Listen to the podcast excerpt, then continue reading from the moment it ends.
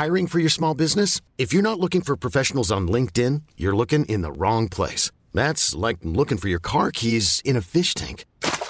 LinkedIn helps you hire professionals you can't find anywhere else, even those who aren't actively searching for a new job but might be open to the perfect role. In a given month, over 70% of LinkedIn users don't even visit other leading job sites. So start looking in the right place. With LinkedIn, you can hire professionals like a professional. Post your free job on linkedin.com slash achieve today. Salut, c'est Victoire Tuaillon.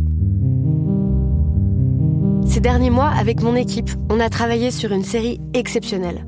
Ça s'appelle 20 milieux sous ma chair. L'autrice, Caroline Potier, a exhumé des cassettes audio qu'elle enregistrait pour sa meilleure amie lorsqu'elles étaient ados et qu'elle traversait l'enfer, les violences que lui infligeait son père. À partir de son histoire, Caroline Potier, devenue journaliste, a mené l'enquête. Comment on pourrait éradiquer l'inceste? C'est beau, c'est intelligent, c'est bouleversant, et je pèse mes mots, c'est d'utilité publique. Pour continuer à sortir de l'océan du déni, écoutez 20 milieux sous ma chair, dans le cœur sur la table.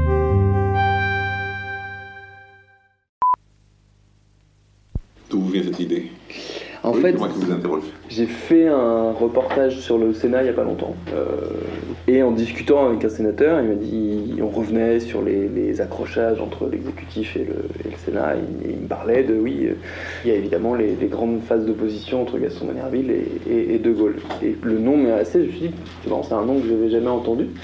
Donc je l'ai cherché tout bêtement sur euh, Google et je suis tombé sur des photos, des vidéos et j'ai halluciné de voir, quand j'ai lu sa bio, de voir que pendant 21 ans, euh, le Sénat était dirigé par un homme noir et que moi je ne savais pas. Et au fait, pour qu'on le sache pas peut-être. Et c'est, bah, moi en tout cas, ça, m'interpelle. euh, je suis à peu près euh, normalement euh, au fait de l'histoire de mon pays, euh, de la 5 République. J'ai fait des études d'histoire, enfin, c'est, dramatique. Donc j'ai eu envie de, de m'y intéresser un peu. Voilà pourquoi je suis là. De Gaston Monerville, l'histoire gardera l'image de l'homme qui osa s'opposer à De Gaulle. Tout, dans la carrière de cet avocat né en Guyane, d'un père martiniquais, est marqué du sceau de l'exception. Il fut ainsi le premier citoyen de couleur, issu d'une ancienne colonie, à accéder au deuxième rang de l'État. C'est évidemment la page la plus illustre de sa vie. Et c'est en tant que président du Sénat qu'il affrontera De Gaulle. Je suis l'un de ceux, on le sait, qui ont provoqué son départ en le faisant battre au référendum. Je n'en tire aucune gloire, mais pour les idées que je défends, oui. Salut, c'est Thomas Rozek. Vous l'avez compris, je pense, on va parler dans cet épisode de quelqu'un qui s'appelle Gaston Monerville et que sans doute comme moi vous ne connaissez pas. Euh, moi, c'est ça qui principalement m'a intrigué, sa vie et surtout son, absence complète de notre mémoire, alors qu'il a un parcours exceptionnel et que, euh, je vais me répéter, je vais le dire plusieurs fois d'ailleurs dans cet épisode, mais c'est pas grave, c'est quand même pas anodin de se rendre compte qu'on ignorait complètement qu'un homme noir avait dirigé pendant 21 ans le Sénat, que pendant toute cette période-là, il avait été le deuxième personnage de l'État, et qu'il avait failli donc euh, techniquement être président de la République plusieurs fois, puisqu'il il a été remplacé en 68 quand il a démissionné par Alain Poher, qui lui a été deux fois président de la République par intérim. Donc c'est passé vraiment très très près pour Monerville. Alors je me suis mis en tête d'enquêter, d'essayer de comprendre pourquoi Monerville avait disparu de notre histoire commune. Ce sera notre épisode du jour. Bienvenue dans Programme B. Alors j'ai un, peu de mal à multiplier les sources, il n'y a pas beaucoup de monde qui a, bossé sur, euh, sur le sujet. J'ai quand même eu un petit coup de bol, c'est qu'en discutant avec l'équipe de Binge, euh, ma, ma camarade Diane m'a signalé que, que Kevin, euh, Kevin Donna donc, du, podcast Le Chip, euh, parlait de Monerville dans le Paris Noir. Euh, le Paris Noir, c'est ces balades, euh, c'est des visites guidées dans Paris qu'il fait euh, sur les, les grandes figures noires euh, françaises. Et donc Monerville, euh, il en fait partie. Donc voilà, j'ai passé un coup de fil à Kevin, je lui ai demandé de passer euh, chez Binge pour en discuter et je vais, je vais aller en causer avec lui. Là, je l'attends, il va pas tarder, euh, il va pas tarder à arriver.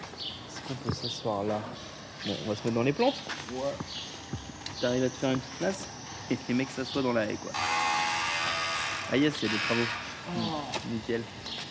Toi, là, euh, un personnage comme Gaston Monerville, tu t'es tombé dessus comment? Tu te rappelles Le nom m'est familier parce que j'ai grandi en Martinique et donc euh, les, noms de grands personnages euh, de l'histoire de l'outre-mer, il y a peut-être des rues ou des avenues, des trucs comme ça, ça, me, disait quelque chose, mais je me, je, je, pas, je connaissais pas l'ampleur de. De son, de son œuvre, on va dire, de, de tout ce qu'il a fait, de- du, du rôle politique qu'il a occupé pendant plus de 20 ans. Ouais. Ouais. Je, je- je l'ai appris euh, relativement récemment, euh, notamment euh, à travers mon, mon- mon travail de guide. J'avais un sentiment de culpabilité en me disant voilà, je, je suis martiniquais, je suis noir, je suis guide à Paris, j'ai fait des études de sciences politiques et je connais pas l'histoire de Gaston Monerville ou de Félix de personnages comme ça. Donc euh, c'est petit à petit en, regardant, en fouillant, en cherchant que j'ai trouvé euh, une plaque dans le 16e euh, avec son nom, un buste dans le 6e arrondissement près du, euh, près du Luxembourg avec écrit dessus fais ce que tu dois parce que euh, Monerville c'était un peu un homme de devoir, des, des interviews, des choses comme ça qu'il a pu donner et ouais c'est un, Ouais. personnage hyper, hyper dense. Quand j'en parle à des, à, des, à des étrangers, principalement des, des- Noirs américains, euh, ils sont surpris. Euh, alors du coup, ils ont des questions parfois un peu naïves. Est-ce que ça veut dire qu'il n'y a pas de racisme en France? Est-ce que ça veut dire qu'à l'époque, il n'y avait pas de racisme et que tout allait bien? Certainement pas. Et puis, euh, lorsque j'en parle à, à des Français, toute origine confondue, ben oui, effectivement, la, la première question, c'est pourquoi on n'en a pas entendu parler? Ouais. On dit souvent que... euh, les, enfants noirs euh, en France, euh, ils n'ont pas de- de- d'exemple à suivre de gens comme ça. En fait, si, il y en a quelques-uns qui ont vraiment occupé des positions hyper importantes, mais.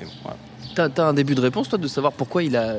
Pourquoi ce type a disparu de, de- de notre histoire collective, alors que, par exemple, même s'il n'est pas super connu, mais le nom de quelqu'un comme Alain Poher euh, a, a- a pour le coup euh, survécu, enfin, qui, qui est donc l'homme le, le- l'homme qui l'a remplacé à la tête du Sénat et qui a été deux fois président par intérim euh, après. Je n'ai pas de réponse définitive. Je pense que des deux côtés, euh, il y, a, il y a- il y a des malaises en fait. Là, de- du côté, euh, évidemment, du côté euh, hexagonal, euh, du côté français, blanc, euh, euh, on ne fait pas trop attention à cette histoire-là. Donc, du Ouais. coup, ça compte pas et on n'en parle pas. Et comme ça, euh, ça arrange tout le monde. Il n'y a pas besoin de, de se comparer ou de ou d'avoir euh, hommage à rendre à, à ce personnage-là. Et puis du côté euh, euh, de l'outre-mer, je pense qu'il y a aussi des questions sur les certains choix politiques euh, de Monerville. C'est euh, euh, c'est un, un grand partisan euh, de la départementalisation, de- d'une forme d'assimilation aussi. Mm. Et, euh, et en fait, aujourd'hui, tout ça est remis en question pour plein de raisons politiques euh, très internes. Et, euh, et donc, du coup, je- je- on n'est pas toujours très à l'aise, je pense, lorsqu'on se retourne, euh, lorsqu'on se retourne et qu'on on regarde ces, ces grands personnages politiques euh, des colonies qui ont été des grands serviteurs de la République, de la France dans les années 40, 50, 60. Euh, Aujourd'hui, on ne sait pas trop comment faire. On se demande s'ils n'ont pas été bernés ou est-ce qu'ils n'ont pas juste servi leurs propres intérêts politiques personnels à eux. Est-ce qu'ils sont vraiment représentatifs de ce que voulaient les, les populations des Outre-mer? Donc voilà, tout- toutes ces questions-là se, se posent lorsqu'on parle de Monerville, je pense. On pourrait bien évidemment donner des définitions de doctrine de la République, mais moi je la vois surtout sociale, c'est-à-dire égalitaire, fraternelle, faisant effort pour que, quel que soit le pays d'ailleurs, et peut-être plus spécialement dans le nôtre en France, pour que l'être humain puisse vivre dans le bonheur politique, le bonheur social, le bonheur civil.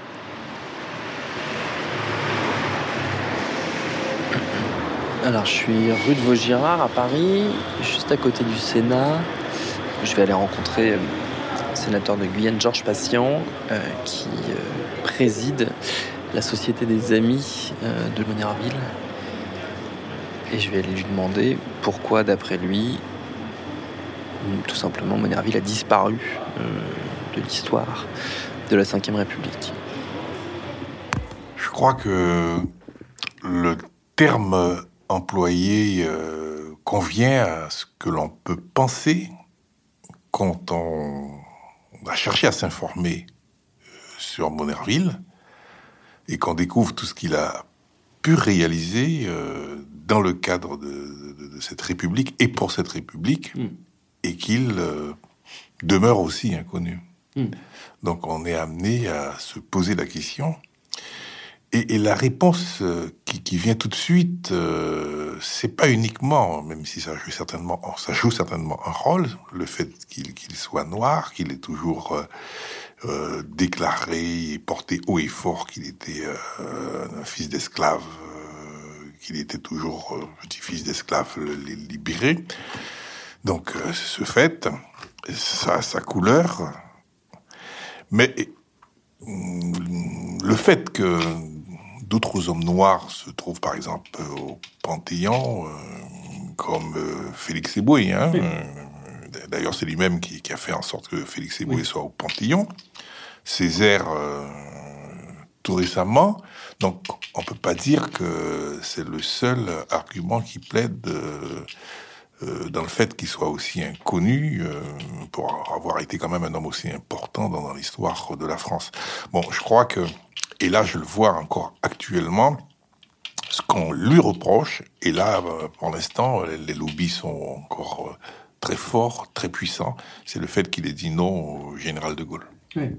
Je pense que c'est ça, puisqu'à mettre reprises en tant que président de la Société des Amis du Gast de, de, Gaston Monerville, profitant de, de, de, ma présence en tant que sénateur, de, mes relations avec euh, les gouvernements en place. Hein. Mmh. Euh, je ne le cache pas, j'étais membre du PS, euh, j'avais soutenu la campagne de François Hollande en Guyane, et à au prix, j'ai fait des interventions pour qu'il soit panthéonisé.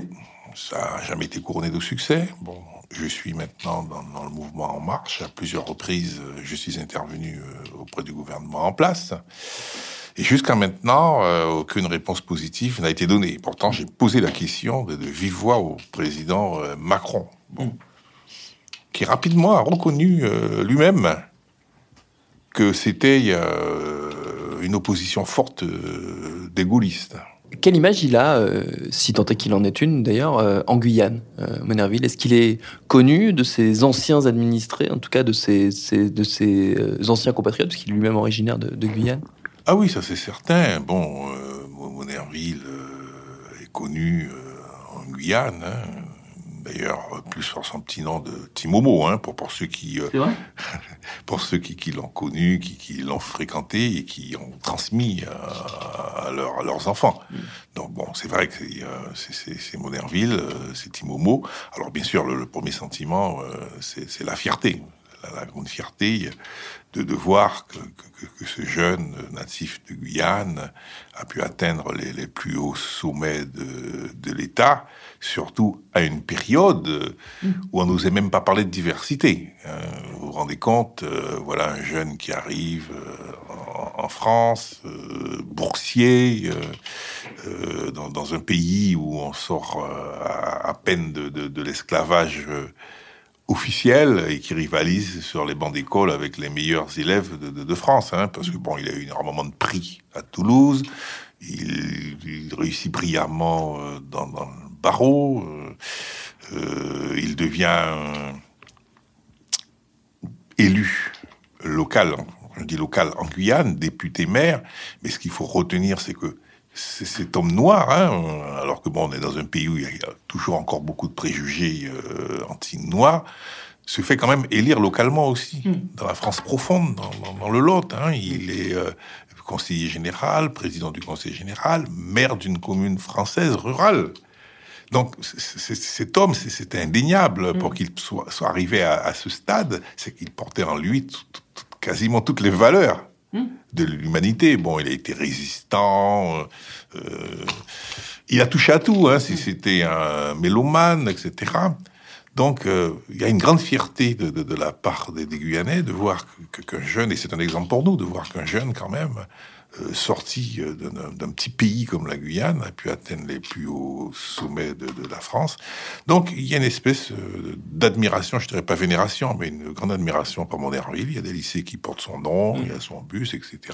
Dernièrement, il y a une exposition itinérante qui a tourné dans tous les lycées, dans toutes les écoles et, et c'est un repère. Hein, le, le, président de la CTG, de la collectivité territoriale de Guyane, qui est un historien et qui a écrit d'ailleurs sur Monerville, n'hésite pas à, à, le qualifier euh, d'Obama de la France. Gaston Monerville, je vous dis pas président parce que là, là, c'est les écrivains. Hein. Alors, Gaston Monerville, vous, vous êtes le symbole de la réussite des Noirs par l'intégration. Est-ce que vous êtes d'accord?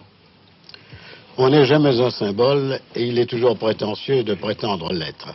Mais c'est incroyable de voir que, justement, puisqu'il incarne dans une certaine mesure ce, cette, cette, capacité d'intégration euh, républicaine pour quelqu'un qui est issu de la diversité d'un milieu populaire et qui, et qui comme ça, euh, arrive aux plus hautes fonctions, euh, c'est incroyable que au- aucun camp ne, les revend- ne le revendique, que personne ne- ne- n'est même, n'est même à des alors- fins alors politiques usé il son image. revendiquait d'être radical socialiste.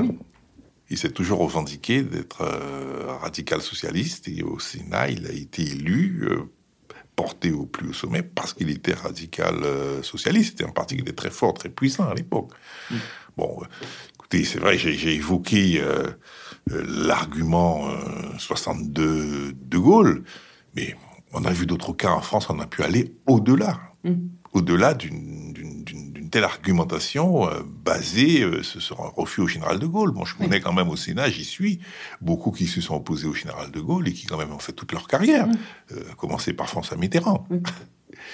Tout, simplement, oui.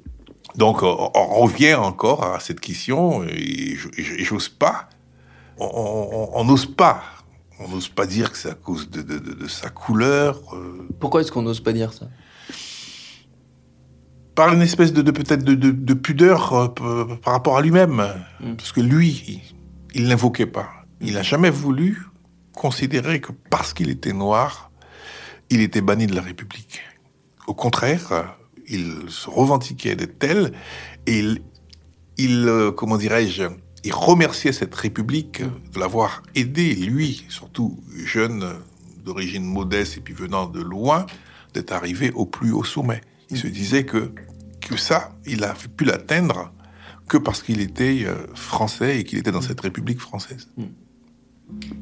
Ce qui m'attriste, euh, au-delà de tout ce qu'on vient d'évoquer, euh, quand je me suis penché sur le cas de, de Monerville, c'est qu'une des premières choses que je me suis dit en, en découvrant qu'il avait dirigé donc pendant 21 ans le Conseil de la République puis le, puis le Sénat, c'est que ce serait plus possible aujourd'hui. Euh, c'est la première chose que je me suis dit, c'est que je, n'imaginerais pas aujourd'hui un homme noir diriger le Sénat.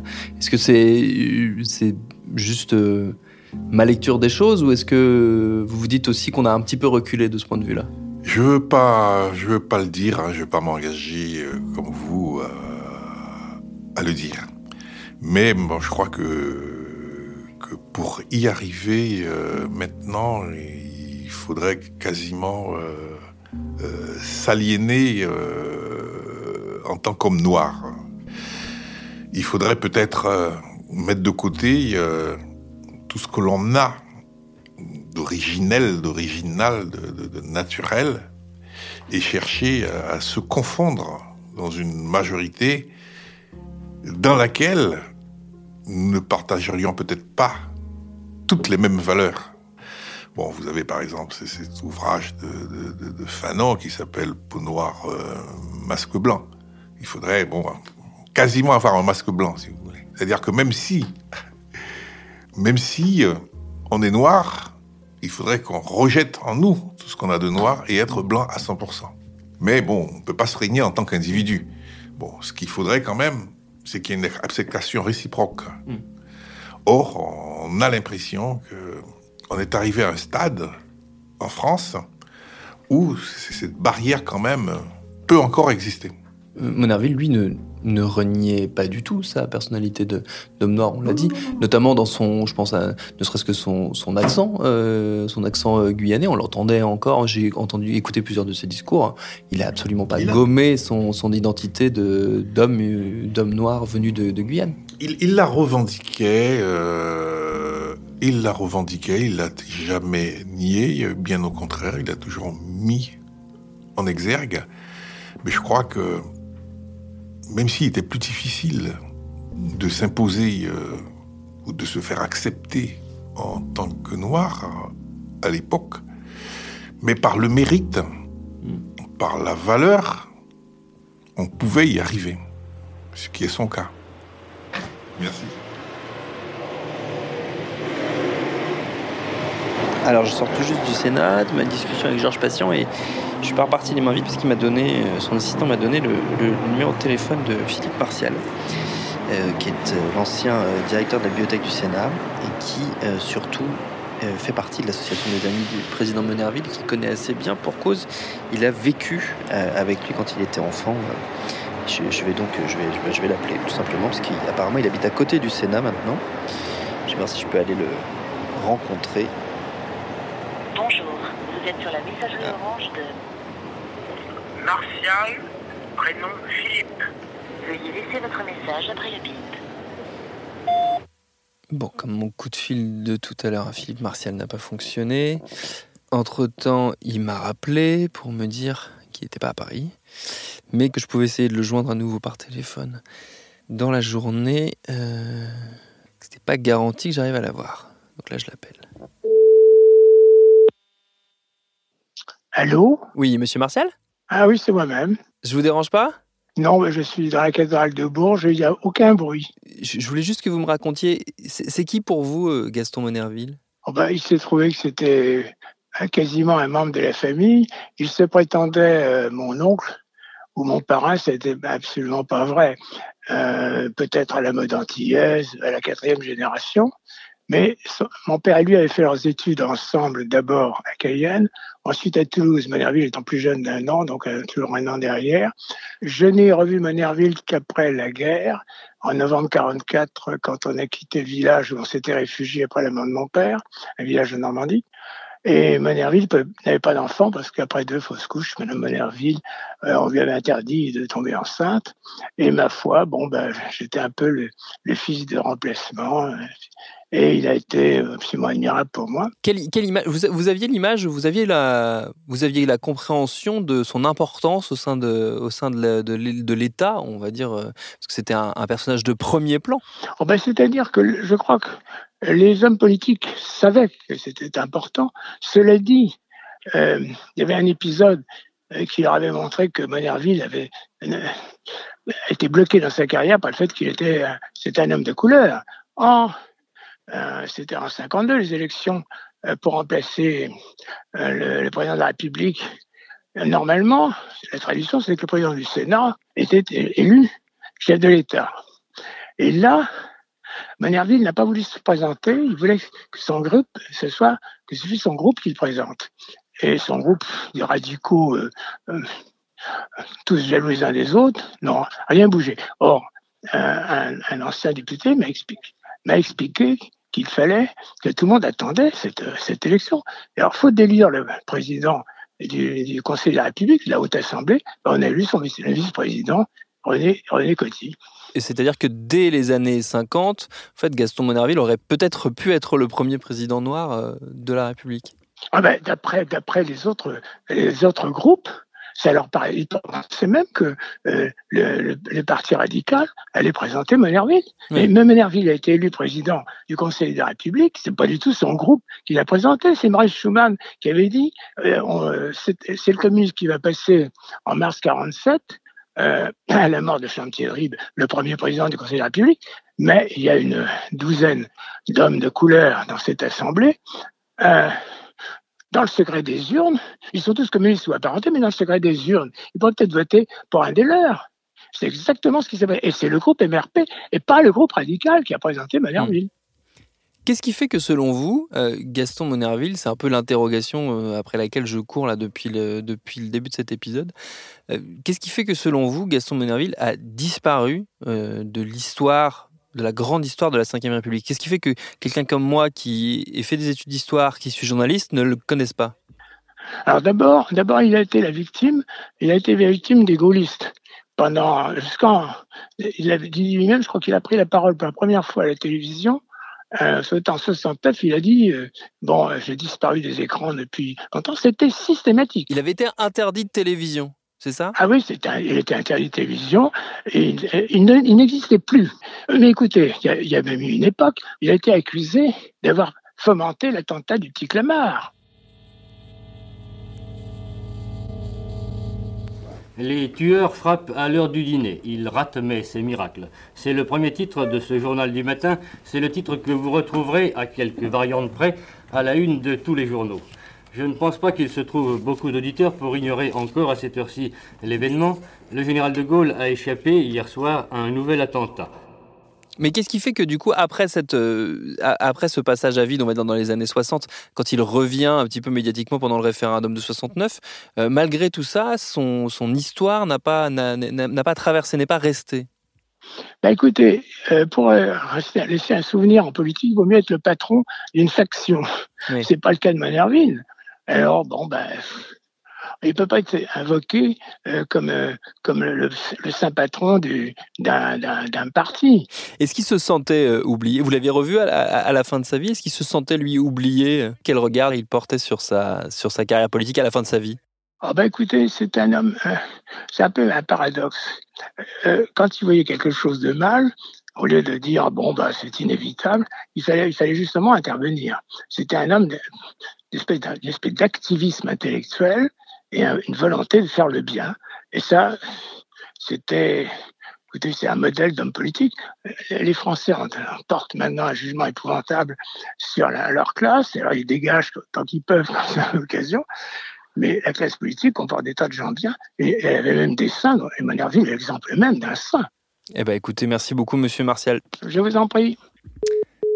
Et voilà, Monerville, un saint politique. Bon, je pense pas qu'on puisse qualifier un homme politique de, saint, quand même, ce serait aller un, peu loin dans la, dans la, religion républicaine. Mais bon, euh, on peut espérer que, à force de, réveil, euh, comme euh, c'est le cas un peu là avec cette émission, ou comme ça peut être le cas par le passé, on l'évoquait lors de l'élection d'Obama, à force de réveil, on finira peut-être par se rappeler un peu mieux de qui il était et de ce qu'il a pu représenter forme de, un peu d'aboutissement de cet idéal républicain qu'on nous, qu'on nous vend beaucoup, qu'on a du mal à voir, à percevoir euh, concrètement.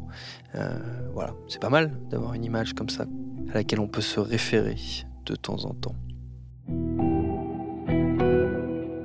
Merci à Kevin Donna, à Georges Patient et à Philippe Martial pour leur réponse. Programme B, c'est un podcast de Binge Audio préparé par Lauren Bess, réalisé par Vincent Hiver. Abonnez-vous sur votre appli de podcast préféré pour ne manquer aucune de nos aventures. Facebook et Twitter si vous voulez nous parler. Et à demain pour un nouvel épisode.